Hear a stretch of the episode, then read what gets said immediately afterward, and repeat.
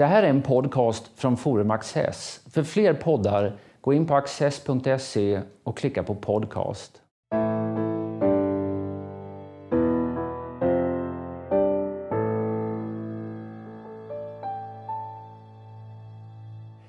Välkomna till Studio Access.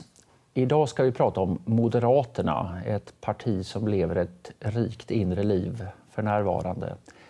Och om Moderaterna ska tala med Benjamin Dosa som är ordförande i Moderata ungdomsförbundet. Varmt välkommen. Tack så jättemycket. Ja, det har varit intressanta dagar, inte bara, eller är intressanta dagar, inte bara för ditt eh, parti här utan också för ett antal av dina företrädare i ämbetet som MUF-ordförande. Åtminstone tre stycken har fått nya viktiga uppgifter precis på sistone. Ulf Kristersson har blivit partiledare. Gunnar Strömmer eh, har blivit partisekreterare. Thomas Idegard har blivit präst i jesuitorden. Är det hur tänker du dig om framtida vägar? Ja, exakt. Den frågan ja. har man fått eh, rätt mycket nu tack vare Thomas.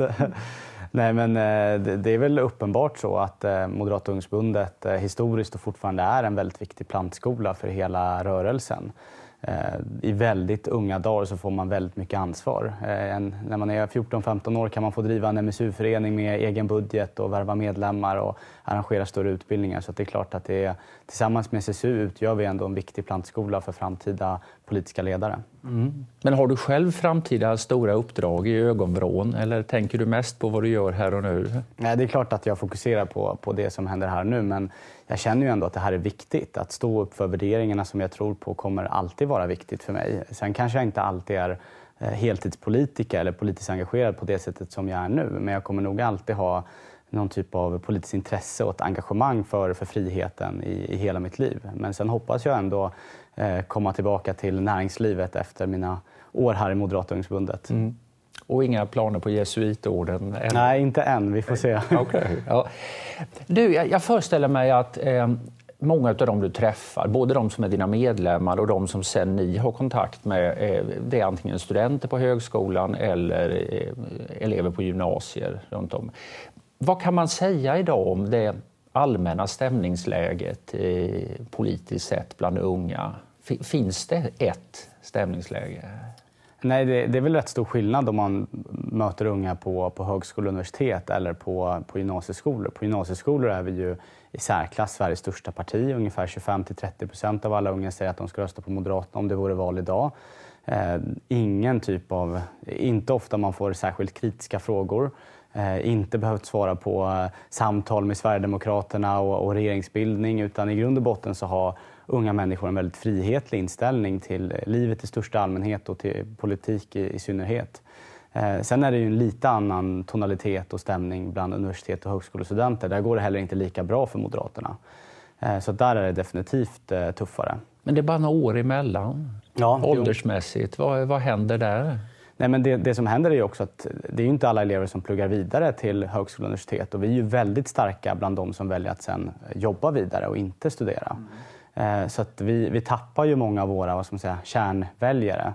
Eh, och så kommer det in många som, som stöttar Feministiskt initiativ och Miljöpartiet. Eh, också på en del sätt så kanske man radikaliseras där också. Man mm. träffar andra som tycker som en själv och så drar man ut mot extremerna.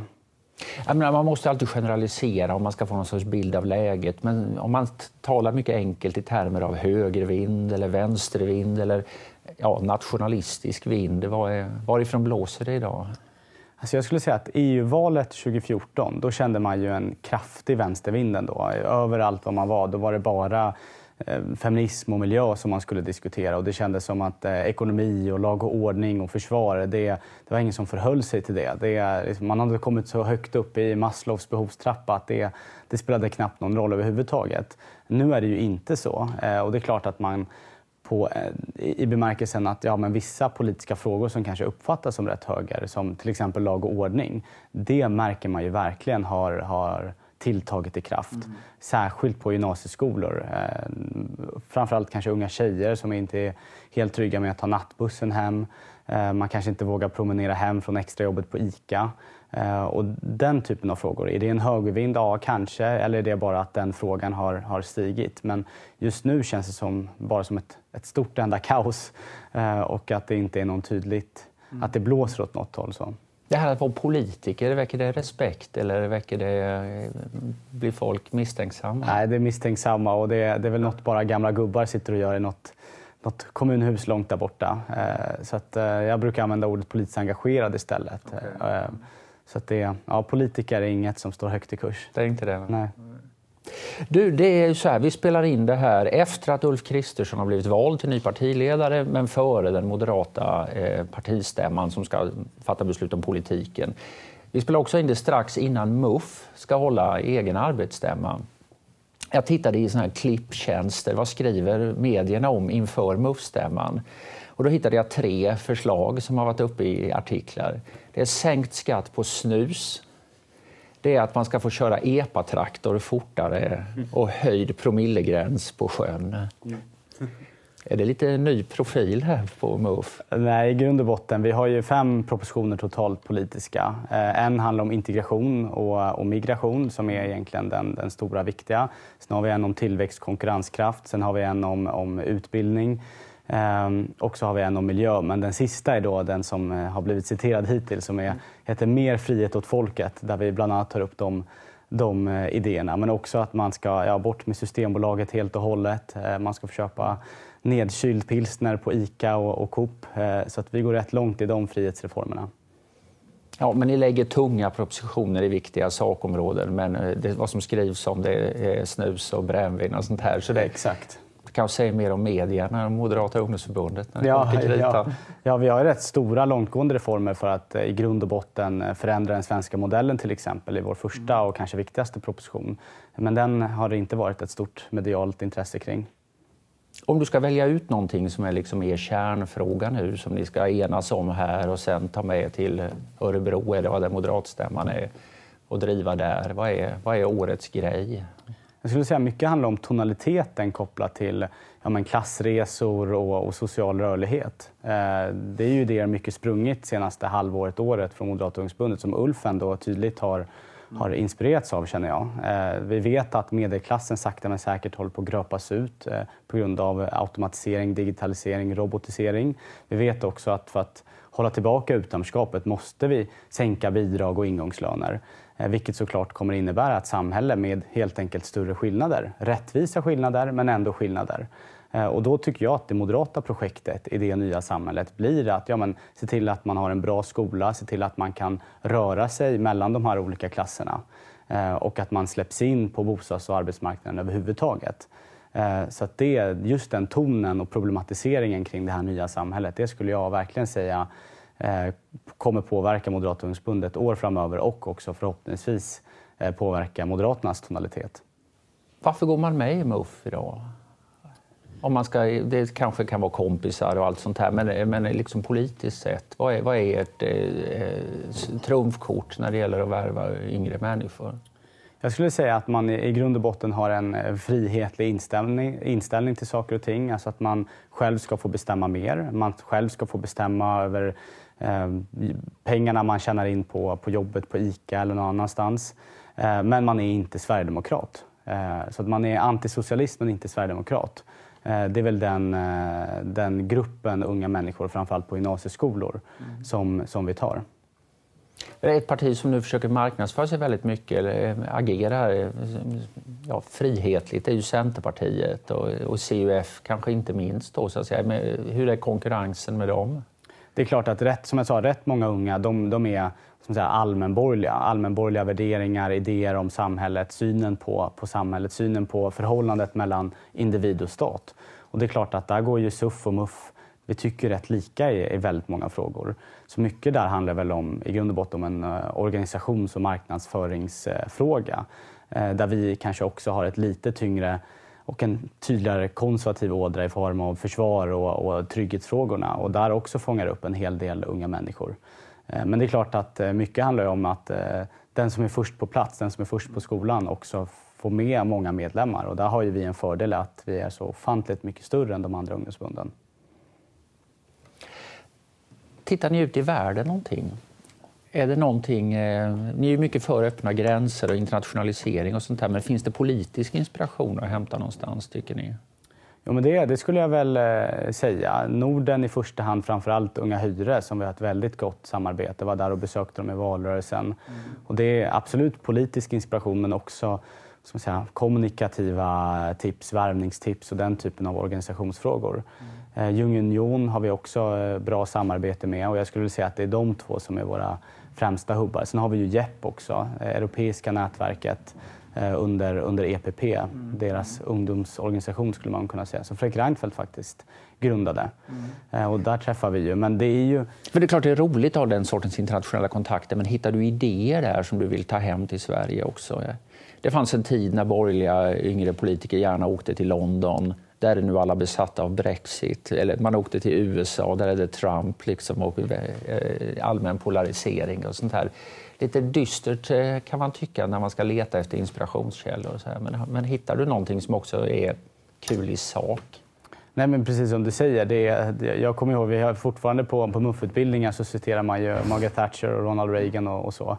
Och de förebilderna finns ju inte riktigt i, i västvärlden just nu. Det är svårt att hitta länder som, som går starkt genom liberala, ekonomiskt liberala reformer. Så det är inte lika enkelt helt enkelt. Det är, det är rätt få som går runt med Donald Trump-kepsar på MUF-evenemang. Mm. Eh, så det, nej, det är väl Norge i så Är det några som gör det? nej, alltså det... Ibland lite självironiskt så kanske man gör det. Men eh, det, nej, det, det, skulle jag definitivt inte säga. Sen är det väl sig inte särskilt många som är jättestarka fans av Hillary Clinton heller för den delen. Och det är väl det, det finns ett vakuum i stora delar av väst skulle jag säga. Eh, och att eh, när nationalstaten får ta så, så mycket plats på bekostnad då av ekonomiskt liberala reformer, av marknadsekonomi, äganderätt, eh, så är det svårt att hitta, hitta profiler som helt enkelt står upp för de värderingar som jag tycker är, är allra viktigast. Häromdagen presenterade Ulf Kristersson sitt team, kan man säga. Ny ekonomisk politisk talesperson, eh, ny gruppledare i riksdagen och ett antal andra, ny partisekreterare. Vad är, vad är dina känslor inför det? Att det känns väldigt, väldigt mycket bättre redan. Eh, det har ju varit, eh, jag har ju varit ganska kritisk mot det. Att eh, vi hade ju väldigt mycket kompetens, statssekreterare, människor i staben kring, kring Fredrik och kring Anders för den delen, som på väldigt kort tid slutade när vi förlorade valet. Det var väl ett, två statssekreterare, Hans Lindberg och Mikael Sandström, som var kvar ett eller ett och ett halvt år. Och den kompetensen borde man i större utsträckning haft en förmåga att behålla i partiet. Ehm, och det känner jag verkligen, att Gunnar ändå ställer upp för, för laget och för partiet. Det känns eh, jättebra. Ehm, men jag kan också känna att det här borde man ha gjort för tre år sedan redan. Ehm, och det är klart att det är mycket permanenta, eller förhoppningsvis inte permanenta skador, men ändå skador som har orsakats partiet de här tre åren. Därför kändes det väldigt tryggt med när Ulf sa i, i sitt tal också att eh, aldrig mer en mandatperiod som den här. Mm. det, det kändes verkligen bra. Jag tänker också, det är lite, jag menar de här Ulf Kristersson, Elisabeth Svantesson, Tobias Billström, liksom tre starka namn eh, som har väckt liksom, positiva reaktioner i, i partiet och hos dig också uppenbarligen. Så, samtidigt var det de tre som ledde den här eh, partiets arbetsgrupp om migrationsfrågor som la fram så att säga, ett dokument 2009 som ändå förutskickade det som har kommit att bli partiets eh, nya stramare linje. Det var några år däremellan, men det, var ändå de tre som var motorn i att lägga om migrationspolitiken i mer restriktiv riktning. Va? Hur tänker du kring det? Det har varit en sån profilfråga för Moderata ungdomsförbundet. Mm. Nej, men det är klart att eh, i grund och botten, vi har ju alltså undersökningar som visar på att människor, alltså alltså håller, med, håller med våra sakfrågor och tycker som vi tycker i, i rätt många frågor, migrationsfrågan inte minst. Men att vi saknar trovärdighet. Människor litar inte på, okej okay, men om jag väl ger er ett förtroende, kommer ni väl genomföra de reformerna som ni säger och skriver på det här pappret? Ni har ju uppenbarligen svikit oss förra mandatperioden. Mm. Och just den här svekkänslan, den är ju kanske moderata partiledningens viktigaste uppgift nu att försöka sudda bort det och sakta men säkert bygga förtroende. Har man någon gång blivit sviken så, så vet man ju att det tar väldigt, väldigt lång tid att, att återfå förtroendet. Och därför handlar ju allt egentligen om att ha företrädare som, som helt enkelt eh, med trovärdighet kan, kan prata om de här frågorna. Vi kommer aldrig någonsin återgå till den migrationspolitiken som vi hade delar av förra mandatperioden. Och då ska man ju ha företrädare som helt enkelt med trovärdighet kan uppbära det budskapet. Men 2015 så var MUF på Moderaternas partistämma då, det var mot mm, ungdomsförbundets stora strid var att vara mot den här omläggningen som man nu har gjort. Och var för det stora sveket, om man nu ska hårdra det lite eh, med din eh, vokabulär här. Har ni lagt om kursen själva helt och hållet? Alltså, I grund och botten så har vi fortfarande samma vision då som nu. Alltså, vi tror på en värld med, med fri rörlighet. Det betyder inte fri tillgång till, till alla Sveriges välfärdssystem. Eh, man kan inte ta emot 30-40 000 ensamkommande när de får hela det välfärdspaketet som de får. Då måste man ju ta bort det helt och hållet. Tror jag att Sverige kommer vara där om ett halvår, ett år? Nej, det tror jag definitivt inte. Och då är det såklart en balans, balansgång. Välfärd mot invandring. Och det är det är definitivt en målkonflikt som, som man måste ta. Eh, och där Moderaterna har valt eh, att stå tyngre på ett ben än vad Moderata ungdomsförbundet har gjort, men man har ändå förhållit sig till den här eh, balansskålen helt enkelt. Och det var väl det jag tyckte att MUF kanske inte gjorde för ett par år sedan, att man inte ens såg den här målkonflikten, att man inte ens såg att det är en vägskål där man, där man helt enkelt måste ta bort vikter för att, för att det andra ska väga lika mycket. Mm. Men om ni fick som ni ville, Eh, hur skulle då kombon av eh, migrationspolitik och välfärdspolitik se ut? Det är det som också allt kretsar kring asylinvandringen just nu. En asyllagstiftning som kom till efter andra världskriget. Och grund och botten kanske själva asyllagstiftningen är, är felaktigt utformad och på sina delar omoralisk för att den förutsätter ju att man får skydd, att man får välfärdsförmåner och det är ju det vi i Moderata ungdomsförbundet ställer oss kritiska kring. Eh, nu teoretiserar jag bara, men en, en idé hade ju varit att verkligen på allvar ha världens mest öppna eh, land när det kommer till arbetskraftsinvandring. Att vem som helst i princip från hela världen ska få komma hit.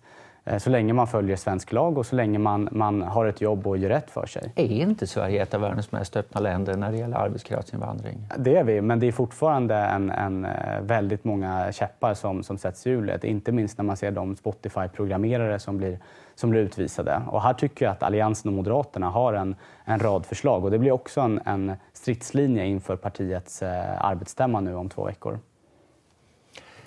På vilken punkt skiljer sig din migrationspolitik från Centerpartiets?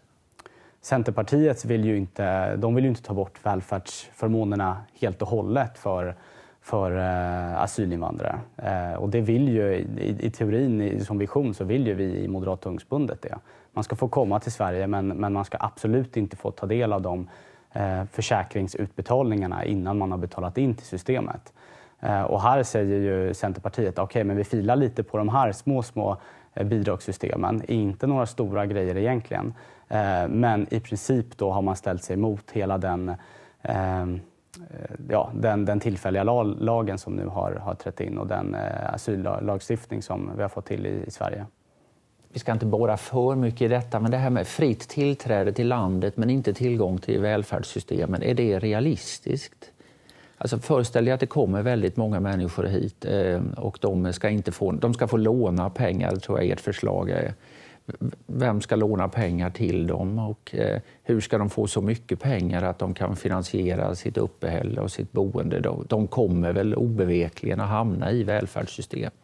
Nej, det, det är klart att det inte det är inte realistiskt kommande halvår och år. Och det finns ju ytterligare en moralisk dimension på det här. Det finns ju kostnader som kommer att tillföra svenska skattebetalare oavsett vad. Ta liksom försvaret, polisen, hela den rätts, rättsordningen, asylprocessen.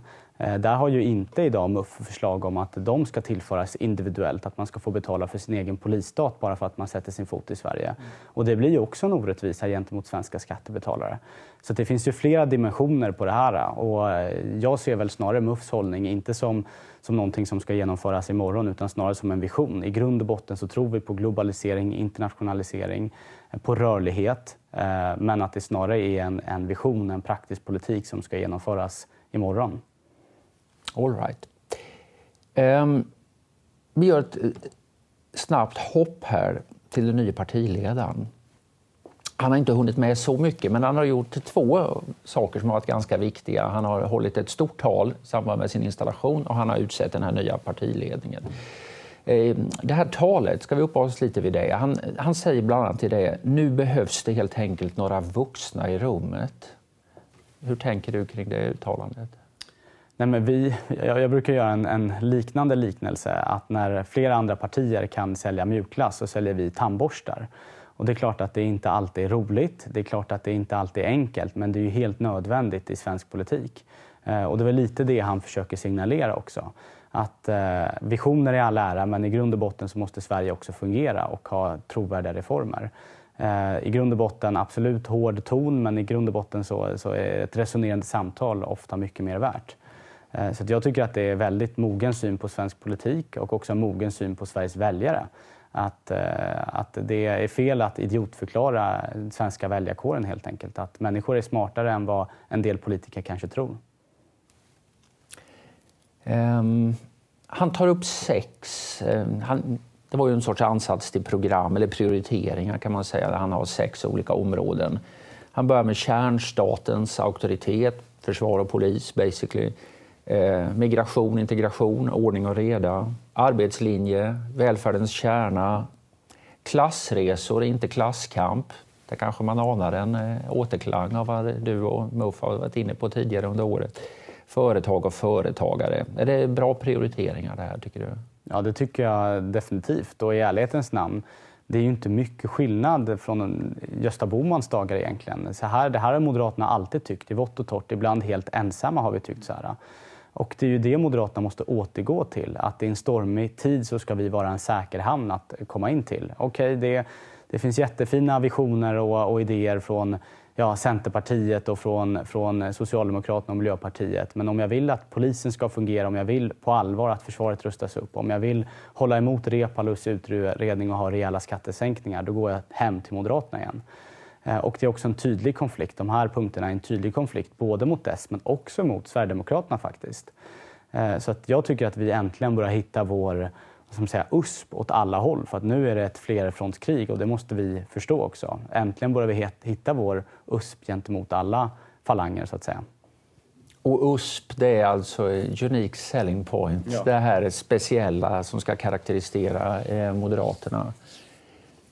Att nu Moderaterna måste kämpa för att få trovärdighet i frågor som rör försvaret, polisen och företagsamheten. Vad är lärdomen av det? Hur hamnade man där och hur undviker man att hamna där igen? Ja, det, är ju, det är ju helt vansinnigt egentligen. Alltså hade, när jag blev politiskt engagerad 2007 hade någon sagt till mig att ja, men inför valrörelsen 2018 då kommer i princip allt handla om just de här frågorna. Eh, då hade jag känt så här, wow, nu ligger vi, i framtiden ligger vi på 40 procent i opinionsmätningar och så ligger vi på 16-17 nu. Eh, men det är rätt tydligt att ja, men förtroende kan absolut byggas men det går ännu snabbare att, att tömma ut eh, förtroendet. Så att det, det, man måste kämpa för det varje dag för att på ett trovärdigt sätt kunna upprätthålla det. Men vilken är lärdomen? Varför hände detta och, och hur undviker man att det händer igen? Ja, I grund och botten för att vi inte blev partiet att lita på. Den andra mandatperioden, Fredriks andra regering. Ja, många av de problemen vi såg i, i Sveriges förorter och utanförskapsområden, de kom ju faktiskt inte till den här mandatperioden under Stefan Löfven, utan man såg kanske inte i lika eh, hög grad, men ändå tydligt embryo till, till det som vi har idag. Eh, och verkligen röda signaler som, som började tjuta. Ändå så gjorde man inte i närheten tillräckligt mycket. Jag kommer ju själv ihåg Husbykravallerna, när var det? 2014 eller om det var 13, 14 tror jag det var. Eh, då, då var jag själv ute och nattvandrade om det var fem, sex dagar av åtta dagar som, som kravallerna pågick. Och jag blev så provocerad, hela, verkligen så, hela magen, så arg blev jag när, när Fredrik Reinfeldt sa att ja, men det, det är bra att civilsamhället ställer upp. Det, det är så vi eh, råder bot på de här kravallerna. Civilsamhället? Jag är min gula nattvandrarjacka. Så här, det är inte, vi kan inte ha en nattvandrarstat som upprätthåller lag och ordning utan det är polisens uppgift. Jag hade velat sett att Fredrik i så fall själv kom dit med hela sin Säpo-styrka och, och, gjorde allt vad man kan för att lugna ner situationen och gripa dem som faktiskt eh, kasta kastar gatustenar mot, mot brandmän och polis. Eh, och det är klart att man, när man sakta men säkert urvattnar förtroendet på det sättet, ja då är det till slut ingen som litar på Moderaterna längre. Du har varit väldigt aktiv i eh, regeringsfrågan. Alltså jag har varit arg på decemberöverenskommelsen och tycker väl att liksom Alliansen bör fälla, bidra till att fälla regeringen så fort som möjligt. Om man gör det nu, då skulle, ja, då, och, och, vi föreställer oss att då skulle budet gå till Ulf Kristersson och bilda en, en borgerlig minoritetsregering. Den kan då bara sitta om den blir tolererad av Sverigedemokraterna och den kan bara få någonting gjort med Sverigedemokraternas aktiva stöd. Hur tänker du kring det? Ja, det jag tänker är att man åtminstone försöker. Eh, och eh, skulle man göra det, säg nästa mandatperiod, precis på det här sättet, eh, med exakt samma, på ett ungefär då, Eh, parlamentariska läge som vi har nu, det vill säga att alliansen är mindre än de rödgröna. Ja, skulle vi förlora en hel del strider? Ja, absolut. Skulle vi bli fällda i flera budgetar? Ja, det tror jag också. Eh, men är det någonting som jag är helt säker på är att det blir mer allianspolitik nästa mandatperiod om man försöker än om man inte försöker.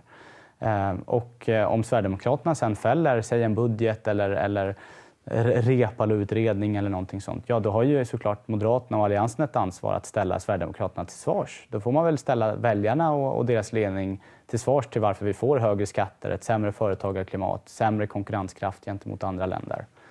Eh, så att, eh, men är det någonting som är helt säkert är att om man inte försöker, ja då får man inte igenom mycket politik överhuvudtaget. Ett annat sätt för en minoritetsregering att eh, få igenom sin politik det är ju helt enkelt att göra upp med Sverigedemokraterna. Hur ser du på det? Nej, jag, jag, tycker inte man eh, ska göra upp med Sverigedemokraterna av det enkla skälet att det inte är ett parti att lita på. Att det skiljer, man är så väsensskilt värderingsmässigt från, från Alliansens fyra partier när det kommer till förhållandet mellan individ och stat, när det kommer till internationalisering och internationella relationer med andra länder. Ehm, och att helt enkelt, inte minst de senaste veckorna, våldtäktsanklagelser. Nu har jag i och för sig ingen, ingen dom. Uh, helt enkelt, det, det har inte kommit någon dom i, i fallet. Kent Ekeroth har ju faktiskt blivit dömd i, i tingsrätten och nu uppe på, på hovrätten. Men det är i alla fall uppenbart att det här... Men, och det handlar om någonting annat, Exakt, kan man väl också absolut, klargöra. Absolut. Ja, ja. Men det är i alla fall det uppenbart att det här är faktiskt inte ett parti som, som alla andra. Visst, man kan göra, man kan göra liknelser med, med Vänsterpartiet, men Vänsterpartiet skiljer sig idag från Sverigedemokraterna markant på flera punkter. Så därför tycker jag inte att man borde förhandla om regeringsfrågan med, med Sverigedemokraterna. Om politik? Om pengar? Det, det är ju det som är det, är det, som är det, det svåra också. Vad, så här, vad är samarbete och vad är samarbete? Vad ligger i ordet egentligen? Det är klart att med Centerpartiet, Liberalerna och Kristdemokraterna, det finns ju massa frågor som Moderaterna inte är överens med de tre partierna. Men så kan man tumma lite. Ja, men om, om, om Centerpartiet röstar för ett till jobbskatteavdrag, nu tycker de i och för sig det, men om ni röstar för någonting som vi tycker, då röstar vi för lite mer landsbygdssubventioner. Ska vi göra det tillsammans med Sverigedemokraterna, tumma lite på grundläggande värdering? Ska vi tumma lite på, säg arbetskraftsinvandringen, eh, för att få igenom eh, lite lägre skatter. Jag tycker inte det är ett helt enkelt val. Då tycker jag snarare att eh, man kanske kan göra upp med Miljöpartiet i, i större utsträckning när det kommer till, till sådana frågor. Och med Socialdemokraterna när det kommer till migration till exempel. All right. Benjamin Dosa, stort tack för att du har varit här. Mm, tack så mycket.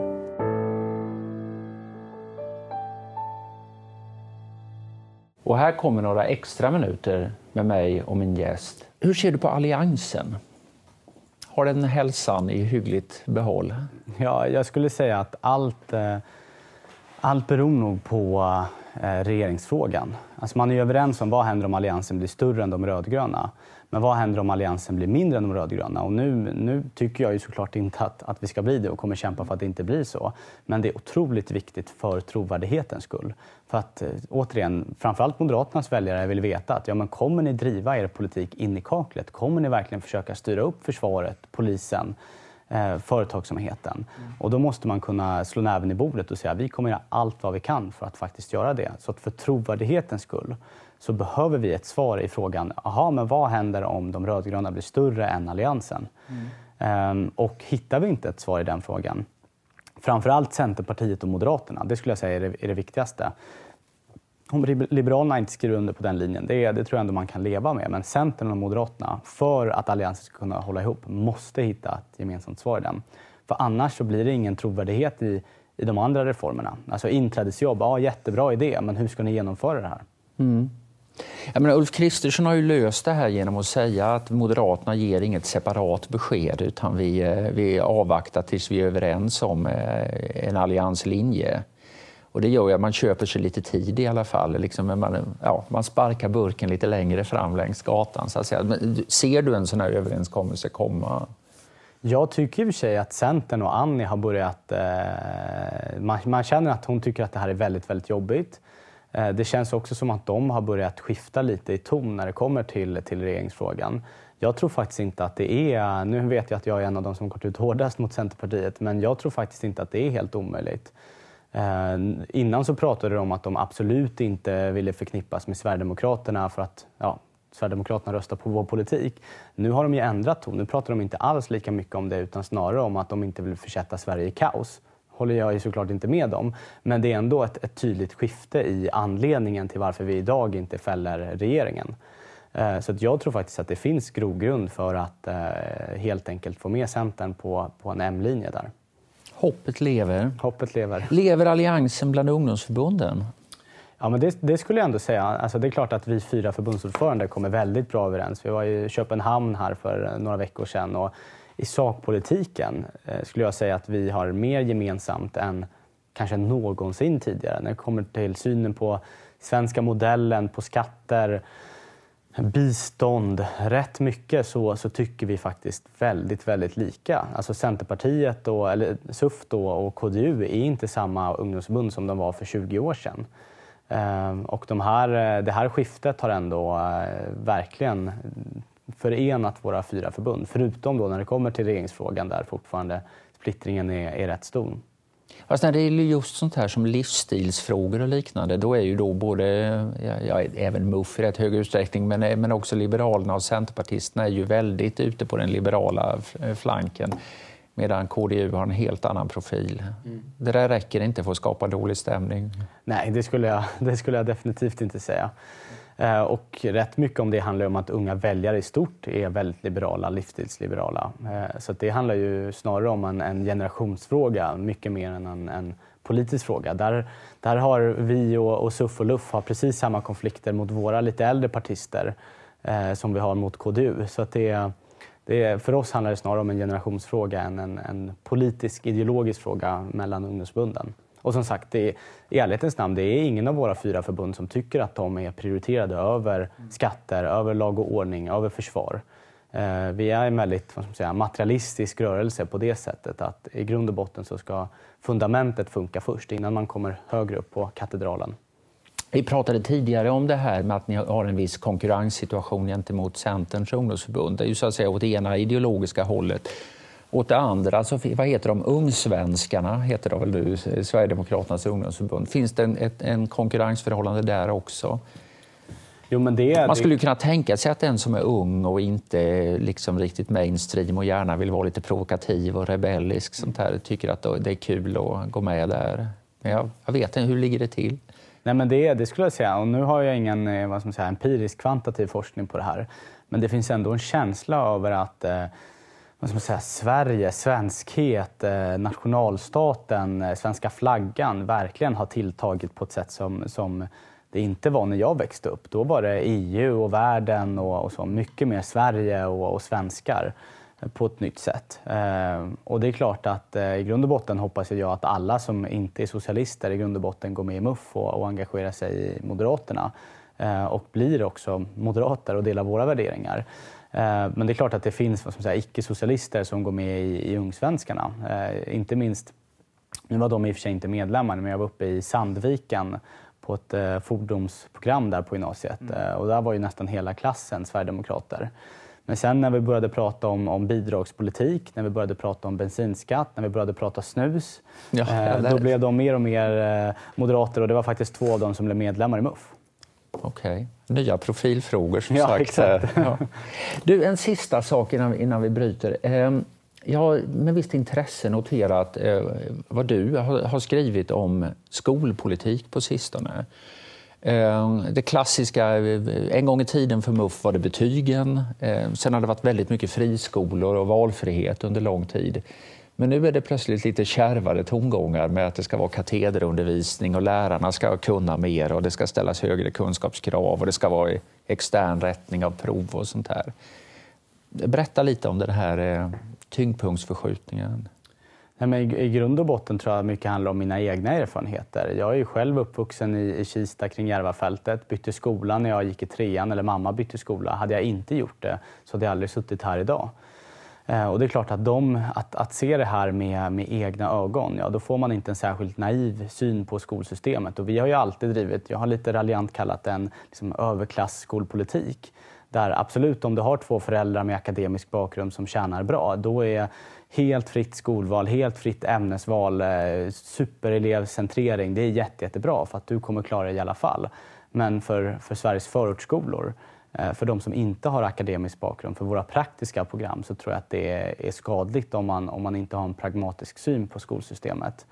Eh, men också om man ska vara helt ärlig, hela New Public Management-diskussionen och eh, friskolesystemet. Det är klart att det inte är helt perfekt som det är idag. Vi är ju för marknadsekonomi, vi är ju inte för vi är inte pro-business på det sättet som Magnus Henriksson brukar prata om. Eh, och där har vi ju, tittar man på hur en vårdcentral upphandlas så finns det ju massa, massa parametrar hur bra man sköter sig. Upphandlar jag som landstingspolitiker då kollektivtrafiken i Stockholm så är, är bussarna rena, om de går i tid, om de är miljövänliga så får man mer pengar. Om inte det så får man mindre pengar.